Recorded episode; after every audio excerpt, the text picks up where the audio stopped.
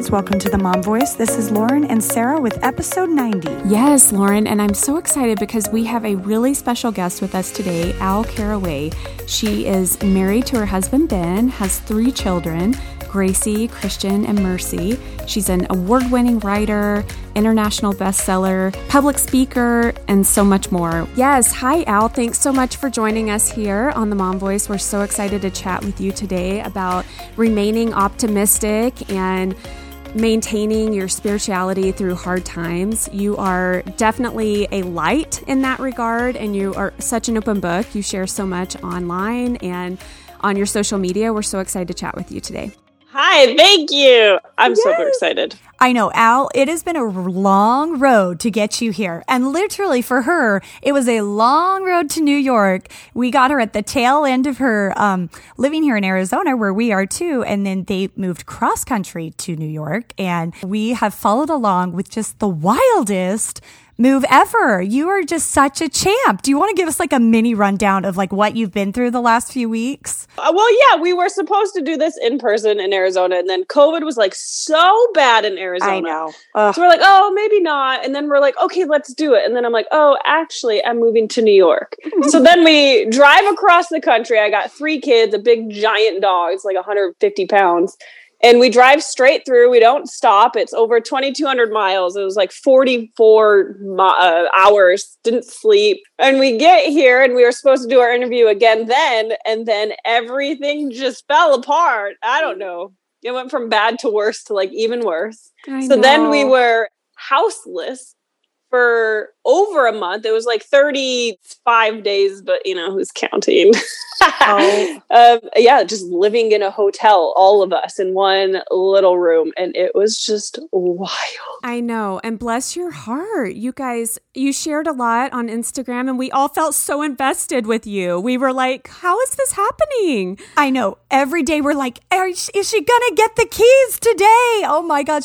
I mean, it was like wild. And since we were, had been talking and we were anxious to meet with you, like we were just like step by step. And then you finally, uh, survive you survived let's just be honest you survived that and made it to your house and your house is so you darling now, you now have such great content for your next book al stop i uh, I always feel like someone just asked me, "Oh, you're gonna write another book," and I'm like, even when I wrote my first one, I'm like, "That's it, I'm done. I, I did everything I knew, any knowledge I've attained, it's in that book. Like I can't, I can't do another one." And then, you know, I write and I have three, and now I'm like, that's it, I'm done. I have nothing left. And then, you know, something else happens, and you're like, mm, okay, we learn some more. Yeah, exactly. Well, Al, we always like to kick off interviews when we have time to do burning questions. Have you ever played burning questions? I can't promise I'm that quick, but oh. let's let's hit them. Okay, we're just gonna do some quick hits so the listeners can get to know you and just say the first thing that pops into your head. So this is dangerous. I know. That's fine. We're a fun show here, Al. So just say whatever. Okay. Your favorite late night go to snack. What are you up eating in the middle of the night? Cereal, anything I shouldn't be eating. Actually, uh, chocolate, anything. Chocolate, Same girl. Cereal. Are you a late night snacker? I totally am. So bad. I do so well to eat well during the day. And then something about nine o'clock and past, I'm like, well, I just ate 12 days worth of food before bed, so that's exciting.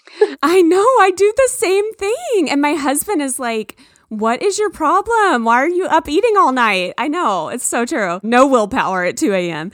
Okay, what is your all time favorite TV show or movie? Uh, I actually, the older I get, the more I don't like movies and TV shows. I just feel like I get bored and I think about all the other things I could be doing, but I do love a good Schitt's Creek if I were to sit down. yes. All right. Finish this sentence out. You feel prettiest when.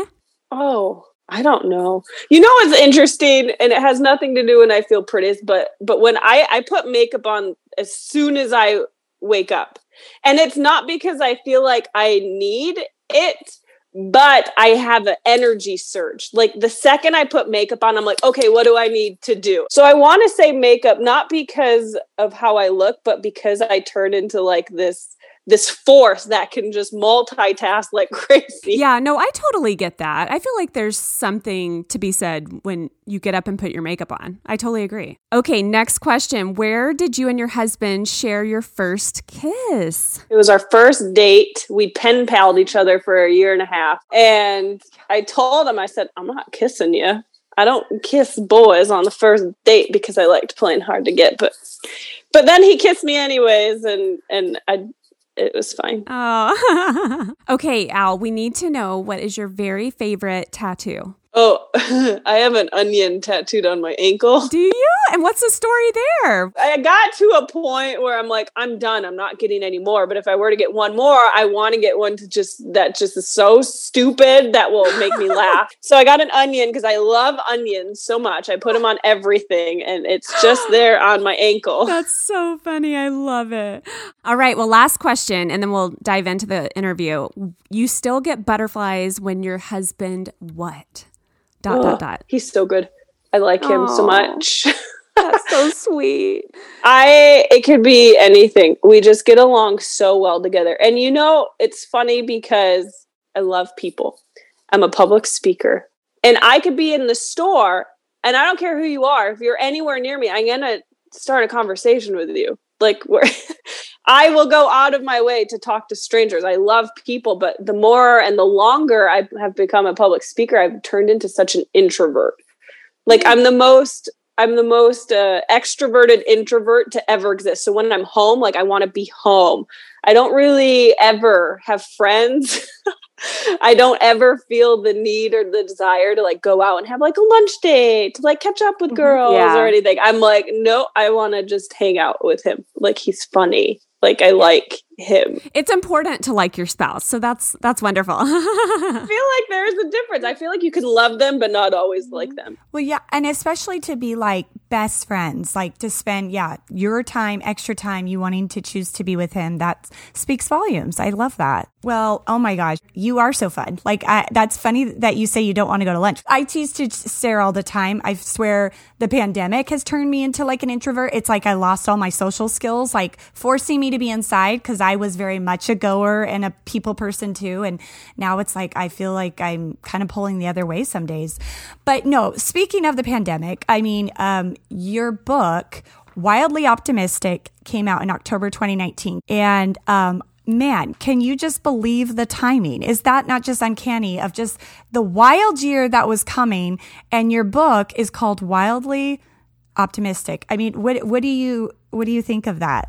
Well, who could have predicted anything that this year would have brought? But for me, I like to take a chance on my reoccurring thoughts. I feel like if something comes to your brain more than once, then you should pay attention to it. And I also believe the more bizarre it seems or maybe illogical or unexpected the more excited i get about it because i feel like it's like this greater force saying yeah yeah like you should do it. Like it like it knows more than i do you know? Or it's like your soul like hey hey you were supposed to do this like inching mm-hmm. you along to to do something. So it's kind of a rule of thumb for me and it always has been always pay attention and give chance to your reoccurring thoughts. And so i wrote my third book and it was every chapter within that book is a theme within a trial. And then this happens and it's super relevant. Yeah i think that your book has touched so many people and for this year specifically so relevant to try to stay optimistic through such like tough times and the trials like you said trying to find the good through the trials and the hard hard times. Um, Al, give us a tiny bit of a background and we'll go more into your book, but give us a little bit of background of kind of how you became the tattooed Mormon the public speaker, author, all of these glorious things. But like, yeah, a little backstory. And I know it's quite a story. So I grew up and I found, you know, this religion back in New York when I was 21. And I moved across the country. And that is when I started speaking and writing growing up without God, kind of, I don't know how to word it. Like, I just, it wasn't even a thought of mine. And then when you do find something that rocks your world in the best way possible, like completely changes you, and and you sacrifice so much for it. Like I gave up my my family. I had to choose, you know, I gave up so much and then I it didn't occur to me that there's these people that have always had that but like didn't do anything with it or that struggled with it. Because mm-hmm. in my in my ignorance I'm like wait I just went from it was such a black and white contrast from not having something to to having it. And then I, when I moved across the west and it was almost everyone I met that they were just struggling. And I realized well if one person has a question other people have this question and i started to realize wait you felt that way before i've felt that way before i realized everyone feels the same and i think east coast culture really plays a big part in what i'm doing now um, a hundred percent of me is very blunt. I'm very outspoken. I'm very outgoing. It's kind of like the East Coast way of things. And so it kind of brought a different uh, dynamic to this community that it's not really uh, I don't know, not really a thing as much as it is, is in New York. And so I'm talking about things I thought everyone would talk about, but they're not. And I'm kind of rallying all of these people on their own because we're coming together with this feeling. So I wrote a blog post, right? Because I was writing and speaking before this awful, awful nickname came. it's like haunting me to my death, but it's fine. Um, so you dislike that name? I hate it. I hate, hate it more it. than everything. Okay, good to know. So I wrote this blog post when I was treated so terribly. And it was because of how I looked. And I'm just covered in tattoos, which is whatever. And I didn't want my blog post to be about that. So I'm like, how can I write about this experience without and having them know what I'm talking about without the post actually being about yeah. that. So I thought I was being clever and I named the blog post Tattooed Mormon so they knew what I was referring to, but that I wouldn't actually have to write about it in my story. And now it's a nickname that's haunting me to my death that I hate so much. But it came from a blog post. It came from myself, but whatever. Yeah. two, two questions really fast from what you just said.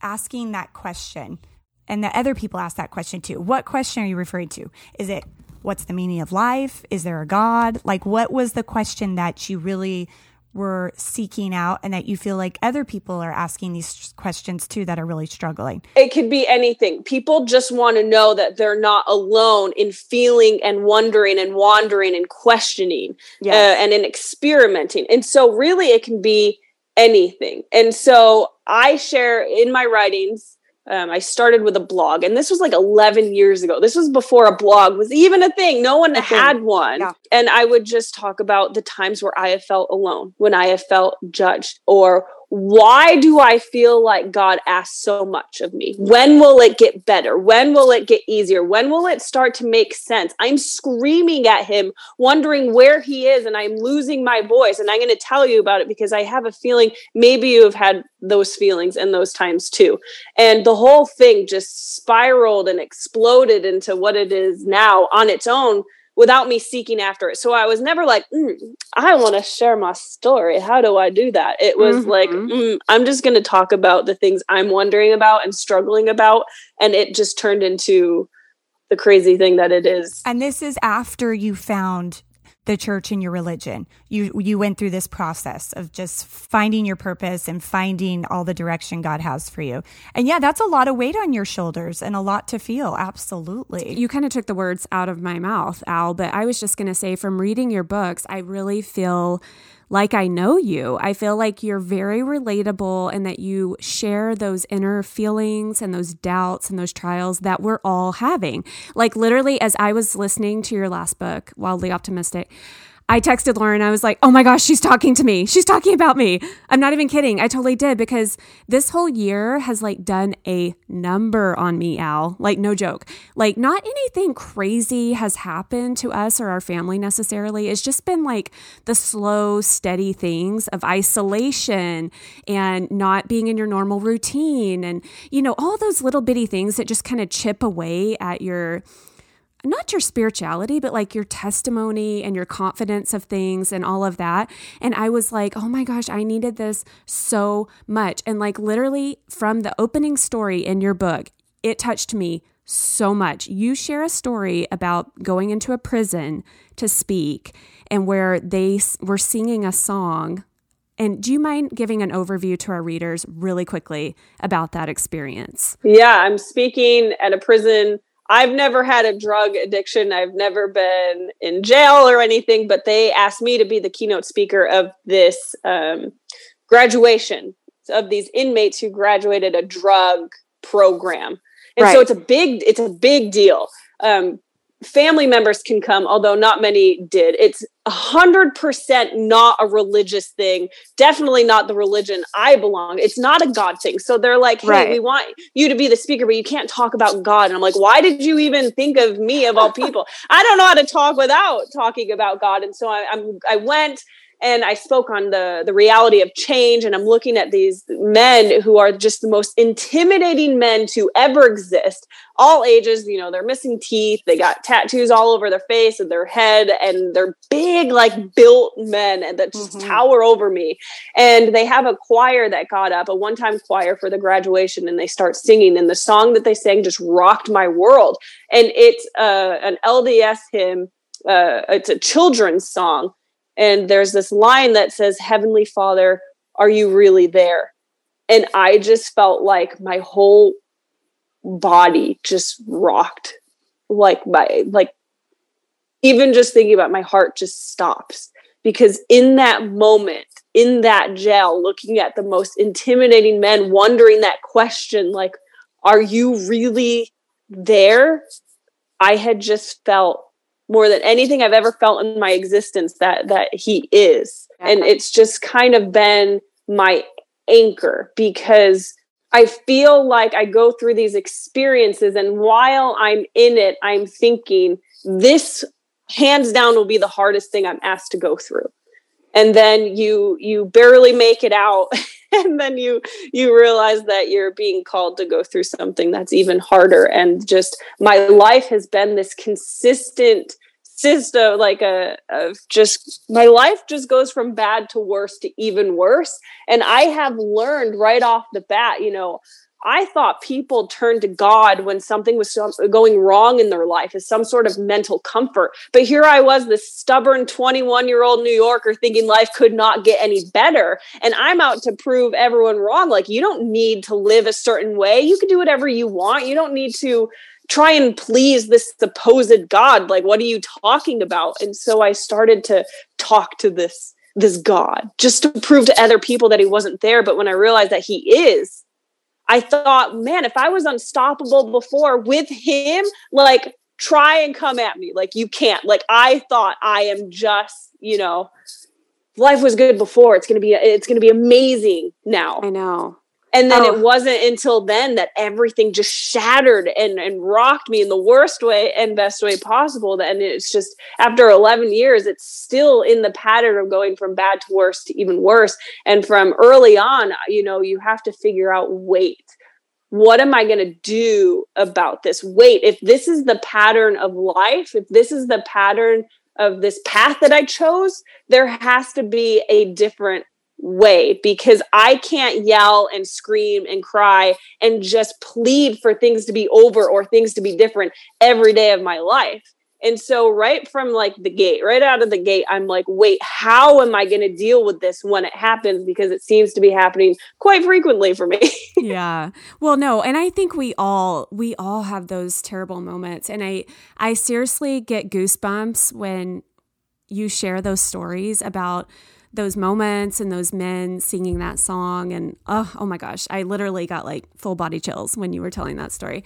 But i mean when you go through those super hard times like you're describing you know like really being refined by the fire for lack of better words like do you ever just question it all, Al? Because Lauren, Lauren and I are very different. Lauren, we've talked about this so much throughout the course of our friendship. I can be very, very analytical and I get in my head about things and I just have to wonder like, do you find yourself in that space at all in those moments? And what do you do to get out of it? I go through a cycle. I am by nature an optimist, but that doesn't mean you're happy all the time or that bad days don't come. It means that, like, even on the hard days, you know that better days are coming and that there's something to learn and cherish during everything. I believe that everything is in a season. And even if it's a hard season, seasons don't last forever. And even if it is a a, cold and dark season, something new blossoms within each season. And so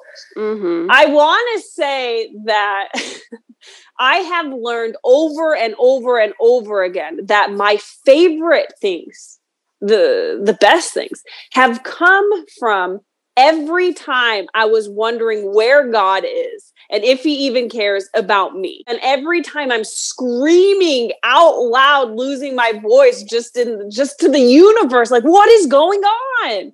It has been every time I scream in the wonder and then in the fatigue where you feel like you're falling and you feel like you're failing. It was all of those moments that has brought me to everything I have now. And so it's this pattern of, well, if it's worked out before, it's got to work out again. If I was helped before, you know, if I grew before, it's going to happen again. And so that's the mindset I'm in. So I want to say that I almost, I don't want to say I get excited when things don't work out, but I do have this level of uh, excitement where I'm like, ooh, what's going to come from this? Because I know something will. But then what is worse for me? The hardest thing that I will ever be asked to go through is passing time whatever it is you're going through, the longer you have to go through it, that is what I struggle with most because you almost feel like you should have earned your way out of that yeah. crappy situation. Yeah. Like, wait, I was optimistic, I was faithful, I was, you know,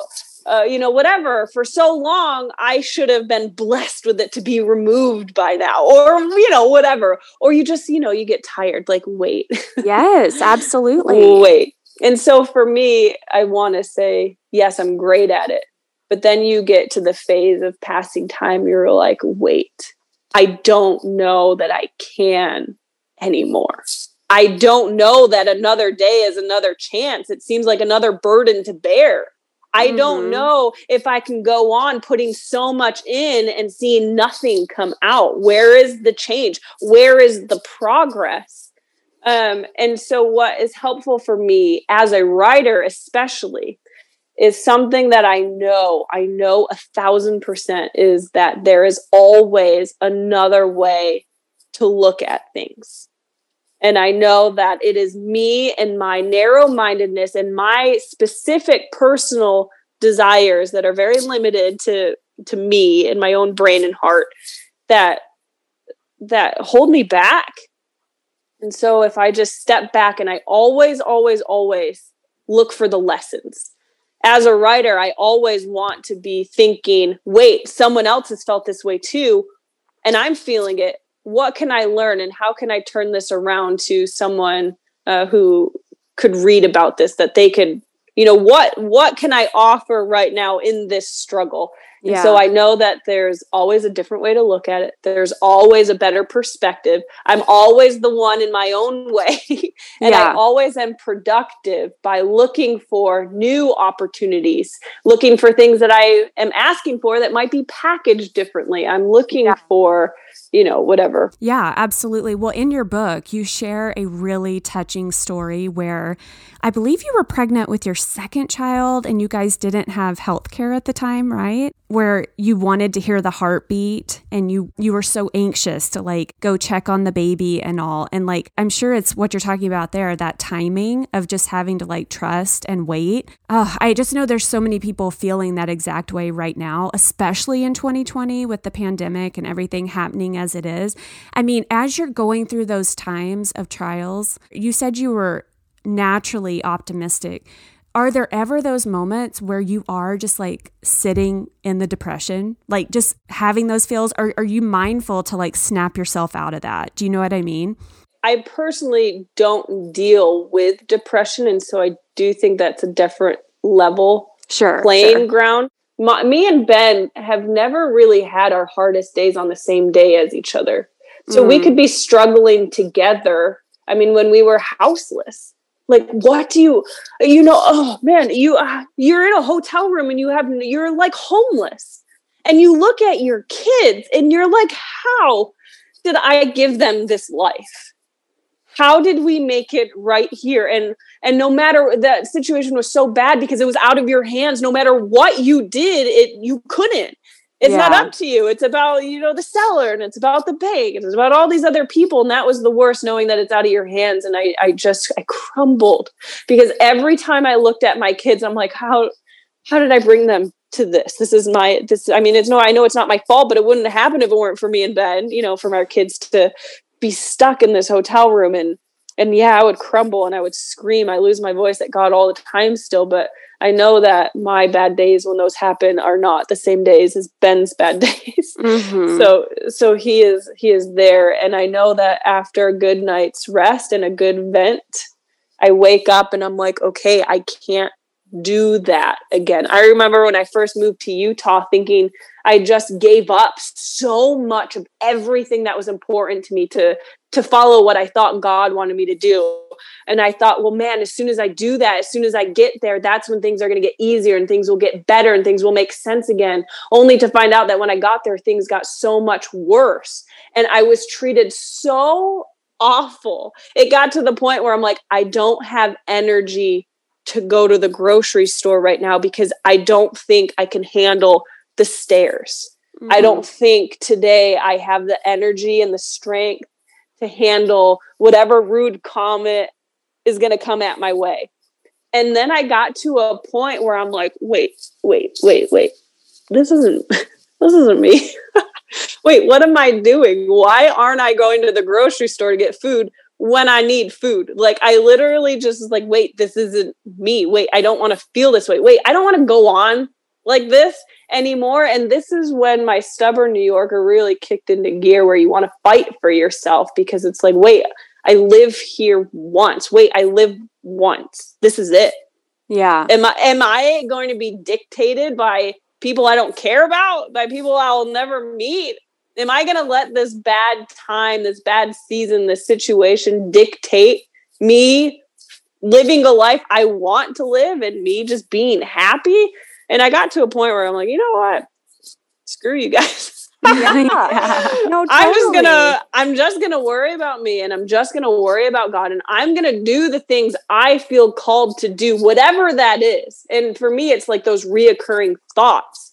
And and those reoccurring thoughts by having, you know, taking a chance on those and just doing the things that you want to do. Like if you're not doing the things that make you happy, like you're missing the point life will have passed us by and it's going to be our fault and what you know what what then oh totally i mean i think kind of scaling back to something you said a little bit earlier i think um, exactly like you said when hard times hit i think almost human nature is and human instinct is to be like why god? Why did you do this to me? God isn't here like bad things happen to good people and this isn't fair and it's not right. And i think a lot of people want to throw their faith and their their knowledge and their their religion per se out the window when bad times hit because they just feel that it's just so unfair. But I think you make some really, really valid points that, you know, life is full of trials and it's like refining us and we have to show that consistency of our faith and push through it. And you mentioned the kids and like, absolutely, I could totally know how you feel of just like a, even though you weren't like a failing mother in that moment of just like, what has happened? The crap has hit the fan. How has this happened? But your kids are just so, so lucky to have you in bed. How do you feel like your faith in your religion, or even just having God in your life now, being a parent to them? Because you said you grew up without the idea of God in your life. And now to have a complete 180 parenting three little ones, how do you feel like this perspective influences your parenting or just guiding them through life? I always get asked off camera, like, do you have an off button? When you're not speaking, when you're not interviewing, like, where's the difference between when you're on and when you're off? And I'm like, honestly, like, one of my favorite compliments I've ever gotten from my husband was, you know what I like about you? I like that you're the same when you're at home and when you're out with people. Um, yeah. Because I feel like when something changes you, in and in a real way i can't turn my back from that. It's just yeah. part of me.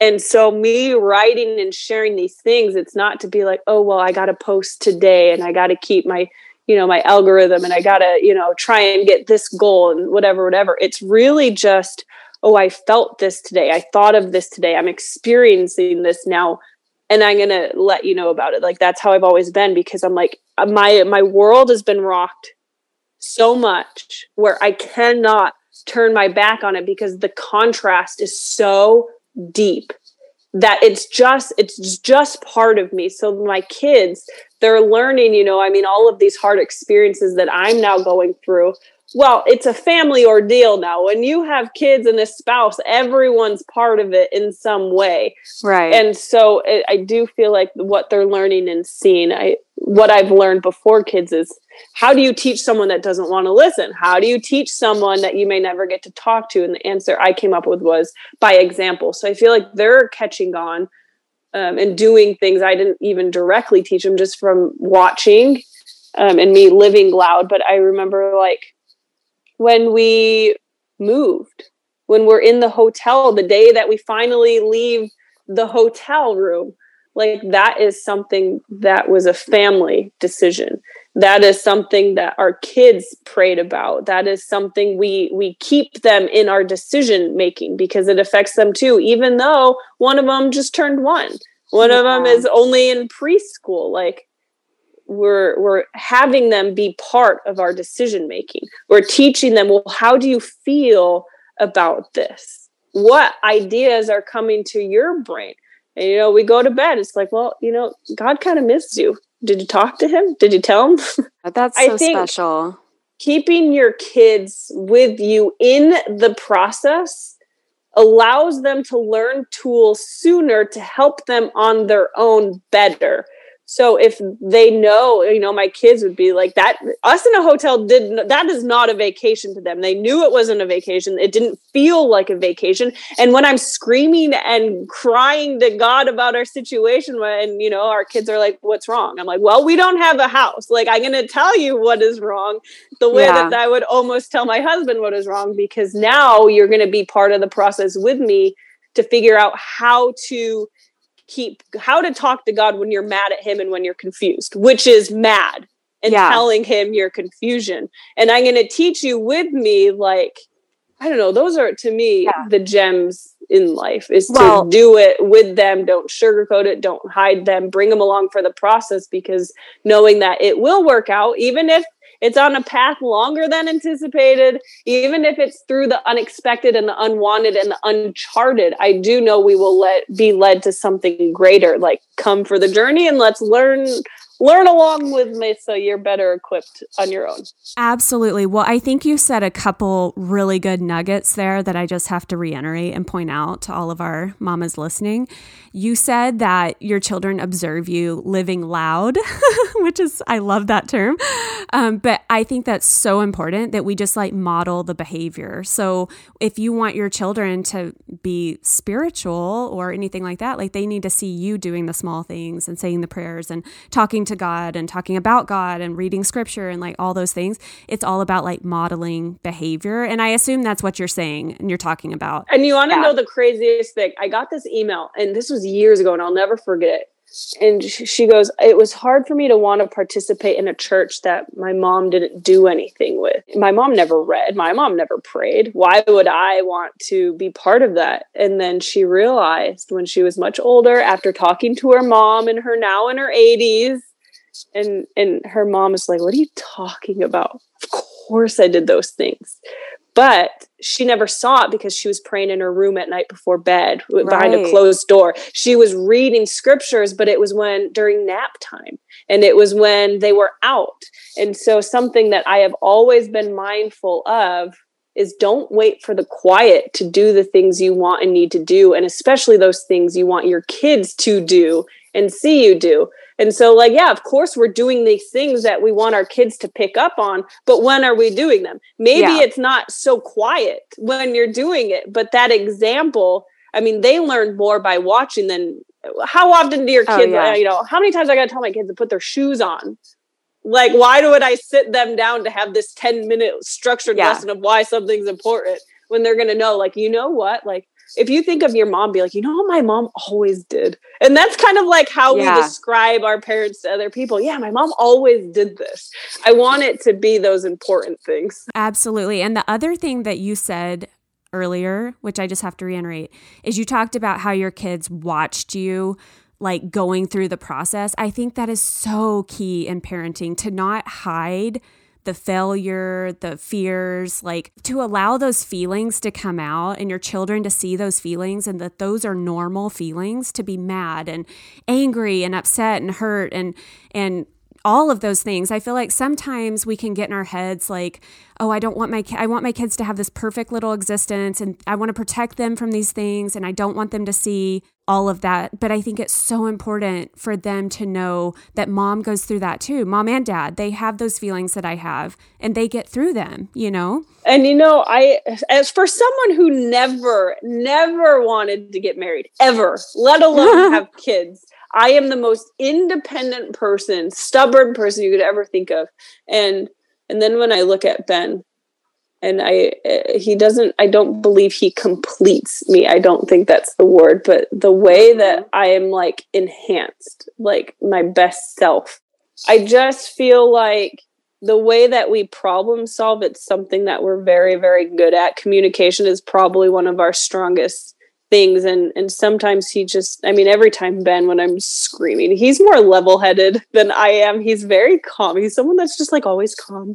And he's Mhm. always like even if he's upset he's just like he just is. And i am like Yeah. i i'm not even mad but i'm screaming really loud. Like we are polar opposites. And and i mean even if i don't want the kids to be part of something they're going to be part of it just because of my volume. Yeah, yeah.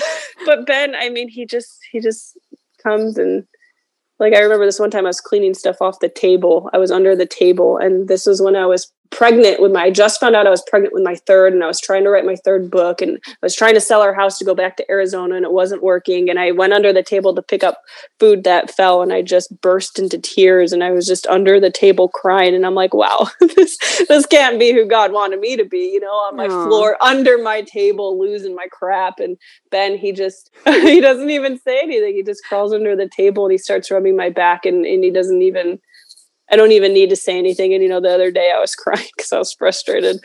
And Christian, he just crawls where I was and he starts rubbing my back. I'm like, that is something he watched. He watched over and over and o- over again. And you know, I I was pregnant with my third. She just turned one. Her name is Mercy, and I was diagnosed high risk with her.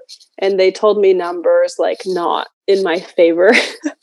and as progress pregnancy progressed, things went from bad to worse, to even worse. And and it was bad. We were trying to plan an emergency surgery. And then two weeks before she was born, I went to the doctors and I went to the doctors every other day for ultrasounds, hoping that things would change. And they knew they wouldn't. And then my doctor, who's been a doctor for his his whole life, he says, Well, for the I, I I have never seen this before in my life. And and he goes, It's just gone. And I'm like, What's gone? Like Yeah. what like what's like what do you mean? Like we're just it's gone. Like like it just didn't even happen? Like it's just what? And i didn't even know how to like process the news but i remember the only thing that i could think of was well god is good. And and i hated that i said that. I hated it because it implied well was god just like not good during my whole pregnancy then when it wasn't working out is god only good when things go our way? Is god only good when things are prevented? Like because what does that imply? Like i you know when things work out we tend to tell people like oh god was with you or angels were looking out for you but it's like wait Mhm. so what happens when someone dies when you're not shielded from that you know protection or avoidance? Was god just not good? Were you not worthy? Were you not good enough? Were angels just not there? Was god just not there and was he not good? And and Yeah. that is just it couldn't be further from the truth. Like god was good even when my situation was not because through it all you're led to those better things. And so Mhm. god god is good even when i'm screaming at him wondering if tomorrow is a new chance or another burden. You know, God is good even when we can't see where the path is going and that path is down the unwanted and uncharted and unexpected and longer than anticipated. But what i believe is that our god is an unchanging god. And to me that means our loving god will always be a loving god and that will not change. A god who solely exists to bring us to the better and make us better will always be that and that will not change and, you know, I just have to trust that God, the most powerful being who ever exists, might know something more than I do. he might, uh, yes. He, and I remember one of those times, and it echoes in my brain every day, where I'm wondering why and how much longer. And and I heard, why won't you let me bless you? Mm. And, and and I think that it's just better to be happier instead of miserable. So I try and get to that point as fast as I can by looking for the light and looking for the opportunities, looking for the lessons, um, and looking for the good. Good is, you know, we find what we look for, and good is always there, even if it's just a laugh. I yeah, no, I totally agree, especially during such uncertain times. I think you know, it's hard to sometimes find the good. And I think people have all, you know, been faced by so many different things, but looking for the good and knowing exactly, I mean, when you told your story about the pregnancy, I was thinking, oh my gosh, a miracle. That's amazing. And you were like healed, and that's so amazing. But you do just bring up such a good point because I've had to rationalize in my brain multiple times when bad things have, have come in our lives where, yeah, why wasn't God here? Or why didn't he save this or her or him or whatever?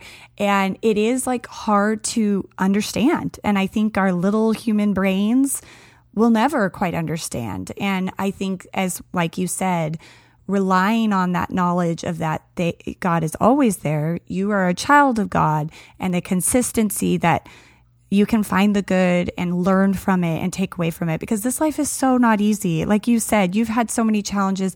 Uh, everyone in, in listening has had their trials and tribulations, and it's like trying to overcome those and and you want the reasons and the explanations and the, the answers but you always don't get them and just trying to rely on that faith is always a little easier said than done, but it can be done. And you are a great testament to that. You really do show how living through faith and trying to find that good.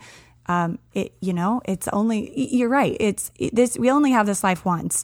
And what's the alternative? The despair of like, nothing more than this, uh, then try to seek out that good. Yeah. Oh my gosh. And there's no better thing to wrap up on, Al. I mean, that's such an important message. And we love following you on social media. And we're so grateful that you put it all out there because there is so much relatable about you for any people of faith, regardless of what faith you are.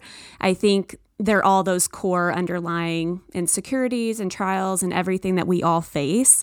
And it's just like such good reminders as you follow along to reiterate and go back to those key things that we know. So thanks so much for joining us. I know. Al, you do. You just exude like an energy and a flare of life and like your your testimony and your your beliefs and your knowledge just like you can't help but just I love it. You just share it and you just scream it from the rooftops and like I admire that so much. I could be so much better at like putting forth that like expression and like showing my faith day to day and so you really do that so beautifully. I know. Thank you. It's so impressive to hear how like you've said many times when you moved to Utah, which is like the epicenter of our religion essentially and then to be treated horribly. You talk about that in your book too like and the fact that you did not kind of flip the script and be like what did i sign up here for? Who are these people? You know what i mean? Like the fact that you are able to like remain positive throughout like those cultural things i look up to that so much because i think so many people struggle with that. I really do. I feel like when you invest in learning how to love yourself everything else is just noise. Totally. You know, people suck. People are so mean still. They're so mean. But what it comes down to is like, well, uh, I like me and I know what I'm doing. I feel called to do so. Yeah. And I think you set a precedence for like that a culture that we're all involved with that like definitely needs some overdue change of like love and acceptance and not so much of the the judgment and which is like the last thing God wants. Eh, that's the last thing in God's plan is like, let's judge and, uh, you know, be rude and cruel to each other. Oh my gosh, like, I know. No, sorry, Barbara, you're not going to be the reason I'm not going further in life. Like, right. Don't be a Barbara. Come on. Come on, guys. yes, I love that. All right. Well, thanks so much, Al. Again, we're so glad we finally made this happen. And thanks so much for getting with us. And we hope you guys have a great holiday season and good luck on the house. We we've been there too, girl. hey, I have one, so I'm elated over here. Yeah, yeah, totally. Thanks, Al. We love following along and we really appreciate your time today. Thank you. All right, well that will be it for today. All right, Lauren, anything else? No, that will do it. Okay, guys. Well, if you enjoyed what you heard today, please share us with your family and friends. We really do grow that way and we appreciate all the listens. And if you like the show, please head over and give us a rating and a review and make sure you are subscribed. You can find us online at the Mom Voice Podcast or online at mom-voice.com. All right, we'll talk to you soon. Take care of each other. Bye bye.